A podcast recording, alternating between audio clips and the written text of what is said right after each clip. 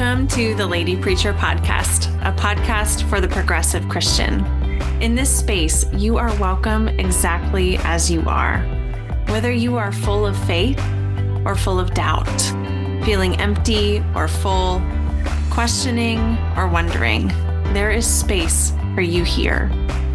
Come with an open heart and an open mind we pray this fills your well today as you hear about an all loving God, an embodied Christ, and an ever moving Spirit.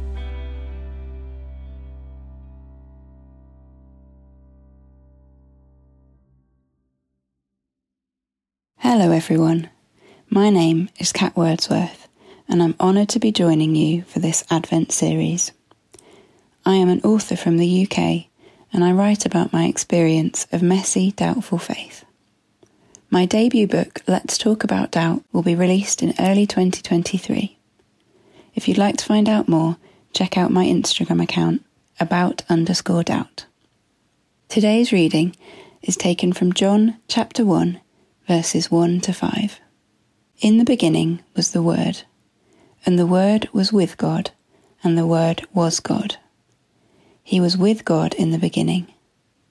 Through him all things were made. Without him nothing was made that has been made. In him was life, and that life was the light of all mankind.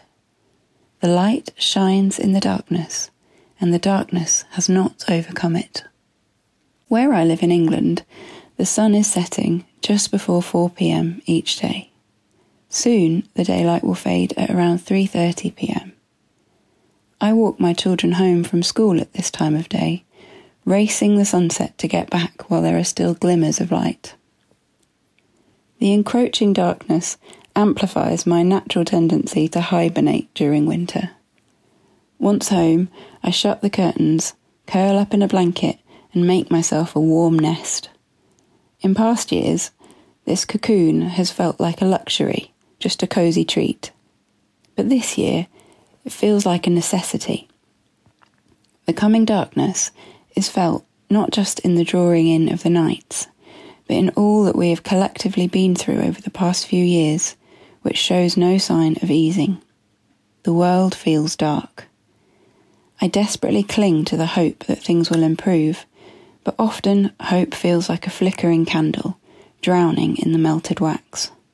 This year, instead of a luxury, I arrive home and wrap myself up to try and shut out the world, to do all that I can to feel safe and protected. Advent is a time when Christians reflect on the tension central to our faith that God has come, is present, but will also come again. Advent is a time when we practice waiting.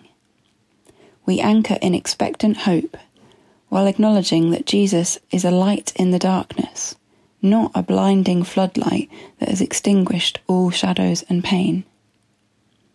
If you are feeling this tension in your life, in your faith, if that manifests through lament, doubt, anger, anxiety, disappointment, confusion, or anything else, please know that you are not alone.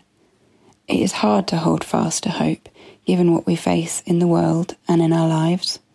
Sometimes it feels overwhelming.